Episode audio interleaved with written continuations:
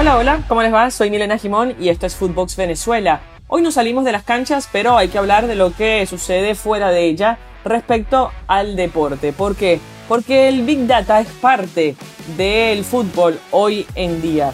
Por ejemplo, en Villarreal, el 26 de mayo de 2021, levantaba su primera Europa League al derrotar en penales al Manchester United en esa final en Polonia.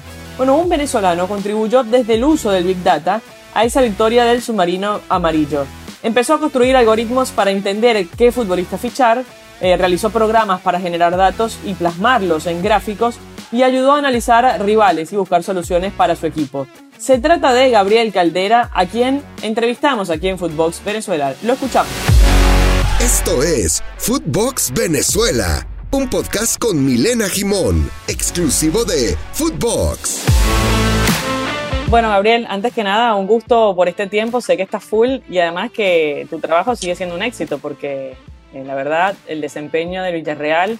Primero quiero que te presentes eh, oficialmente eh, en qué estás y, bueno, y lo que haces. Mi nombre es Gabriel Caldera, tengo 22 años de edad, estudié economía, soy economista y trabajo como analista de datos, específicamente como científico de datos en el mundo del fútbol y me ocupo justamente de tratar una gran cantidad de datos estructurados y no estructurados que se generan durante los partidos de fútbol para al final crear valor para los equipos aumentando el rendimiento colectivo, alcanzando un rendimiento óptimo para ganar al final los partidos que es lo que queremos y en segundo lugar también para que los equipos puedan tener un rendimiento económico óptimo, ganando más dinero, invirtiendo mejor y sobre todo teniendo un retorno de inversión de todo lo que invierten en datos. Bueno, completísimo con este concepto, eh, pero qué miedo le tienen a, la palabra Big Data en el fútbol particularmente, ¿no? Porque yo que soy venezolana, tú también, eh, el, el hecho de ser beisboleros, nos da un poco eh, el meternos ¿no? en, datos y lo, importante de las estadísticas para, para, el deporte. De hecho, la película Moneyball, eh, Brad Pitt lo hizo famoso con, con, un caso de la vida real, ¿no? el tema de la Big Data. Em, pero qué miedo hay en el fútbol respecto a este término, ¿no? Sí, al final yo creo que la Big Data llega para minimizar la complejidad y maximizar la claridad. Minimizar la complejidad, ¿por qué? Porque vas, vas a cambiar todo lo subjetivo por lo objetivo y puedes ganar una gran cantidad de tiempo tomando decisiones accediendo a los datos y no teniendo que, por ejemplo, en el mundo del fútbol, el análisis de video. Eh, yo creo que el analista de datos en este trabajo de minimizar la complejidad está para que al final los especialistas, que son los analistas de video, puedan enfocarse en dos, tres detalles y que no tengan que ver 30 partidos de un equipo que al final no los van a poder ver y que no tomen decisiones desde una perspectiva subjetiva, sino desde el objetivo. Por eso hablamos de maximizar la claridad. ¿Cómo maximizamos la claridad? Pues justamente eh, dándole a los entrenadores la capacidad de tomar decisiones basándose en la realidad y, el miedo que se le tiene, yo no creo que es un miedo, creo que en el mundo de las empresas, en el, o sea, hay una cultura de datos en el mundo empresarial, está claro en todos los sectores, el mundo del fútbol tiene un poco sus propias reglas, su propio funcionamiento y en ese sentido hemos visto una gran cantidad de conglomerados que están comprando clubes alrededor del mundo que están imponiendo una cultura de datos, así que yo creo que esto apenas arranca y, y bueno, esto va a ser algo muy positivo para el fútbol. Eh, digo miedo porque la otra vez, por ejemplo, en uno de mis programas en televisión, había un futbolista que ya es retirado y que participa en el panel y le dice, no, basta con el tema de, de, cómo corre, de los números, de que si el, el, el, mapa de calor, que si todo esto.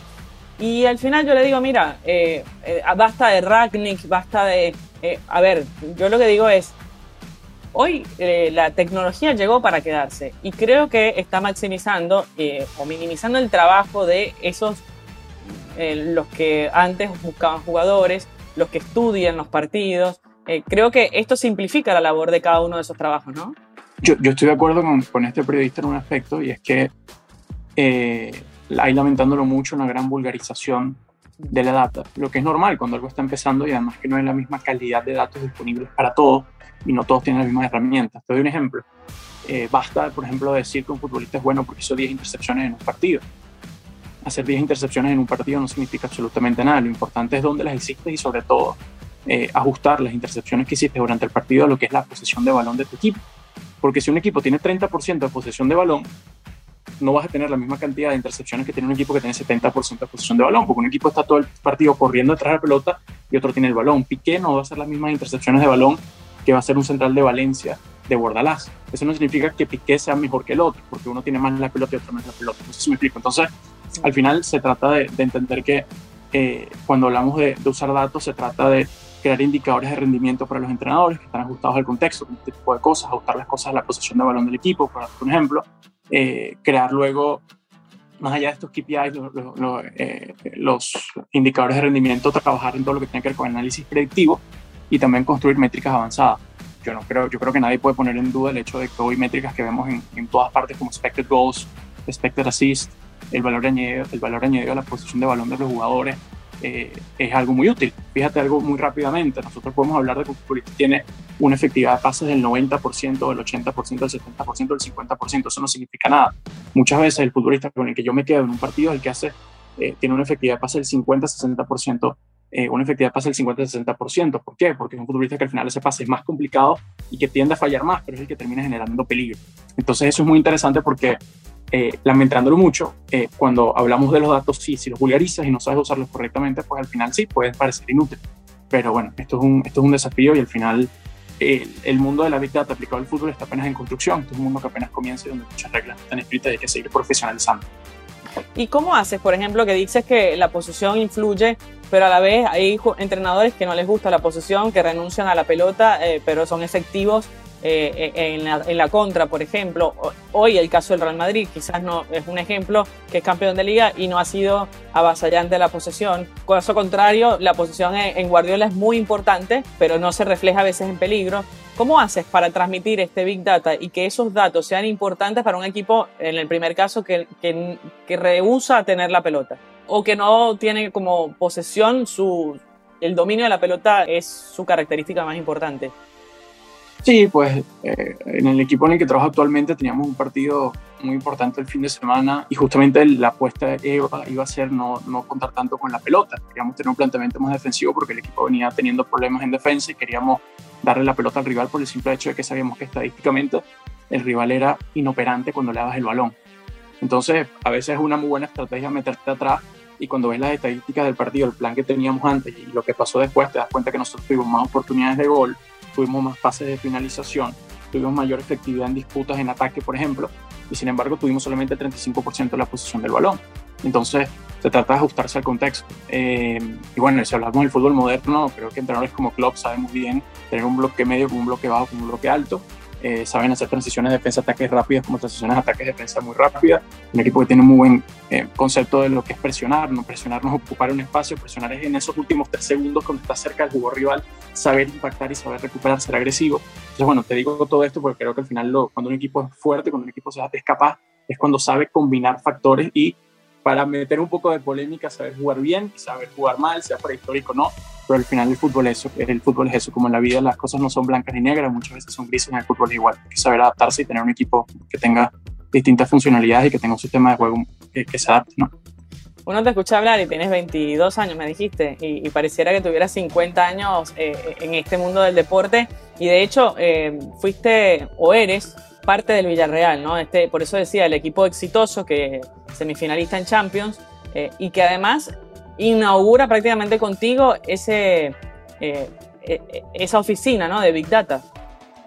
Sí, sí, sí. Bueno, mi, mi, paso por el Villarreal se acabó, ya no estoy más ahorita con el Villarreal. Ah. sin embargo, para mí fue, fue una experiencia muy bonita, una experiencia fantástica.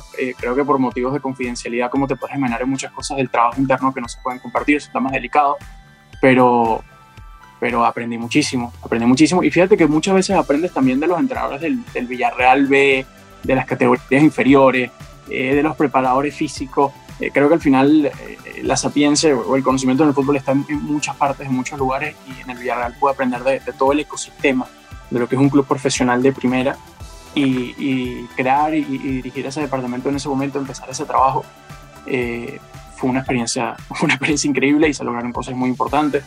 Eh, me recuerdo la final de la Europa League contra el Manchester United, donde para muchos no teníamos vida. Yo veía que el partido era ganable. Eh, me recuerdo y los informes que hacía, me acuerdo informes de 50, 60 páginas que duraba 15, 16, 18 horas seguidas sin parar trabajando para, para conformarlos. Y, y, después, la, por ejemplo, la final de la Supercopa de Europa contra el Chelsea, que había quedado campeón del Champions, que la perdemos en penales la perdemos por justamente el Chelsea usar Big Data y cambiar el portero en la tanda de penales porque sabían que les iba mejor con el otro portero. Entonces, bueno, son detalles, pero sí, es una experiencia de la que me nutrí muchísimo. Eh, y, en ese ejemplo que, nos das, eh, en, esa final de la Europa League, ¿qué, ¿qué, cosas puntuales le diste al entrenador para que pudiera eh, tomar y tratar de, ganarle a un superpoderoso como el Manchester? Sí, primero, primero decirte que, que al final eh, en este club, el, que estamos hablando, eh, todo pasa por los analistas del primer equipo, ¿no? Tú pasas un informe, eso pasa por los analistas y luego ellos deciden qué hacer con ellos, ¿no? Dependiendo si tú eres parte del cuerpo técnico o no, tu trabajo tiene, digamos, eh, un filtraje diferente, ¿no? Entonces, en este caso, habían cosas muy claras, como el hecho de que Maguire no iba a jugar. Maguire no solamente era bueno en defensa o, o era un jugador que tenía algunas debilidades en defensa que sabía que, que podíamos explotar si no estaba, sino que Maguire, donde era más peligroso en el juego aéreo en ataque, en el juego aéreo en ataque, y no iba a estar ahí. Eh, habían cosas muy importantes. Nosotros teníamos ya muy bien planificado qué pases iba a hacer el Manchester United, en qué momento les podíamos hacer gol, en qué momento sabíamos que el partido se nos iba a apretar más. El gol lo metimos cuando justamente pensamos que íbamos a poder meter el gol. Eh, y al final, recuerda que al final cuando usas la data es para tú ser lo más impredecible posible y hacer que el rival se vuelva lo más predecible posible. Quitarles a ellos sus fortalezas y nosotros también esconder nuestras propias debilidades. Entonces, bueno, eso, es lo que hacemos y quiero ser muy claro con algo. Yo creo que el uso de Big Data en el fútbol tiene que estar 100% conectado y, respirar en el día a día con la táctica.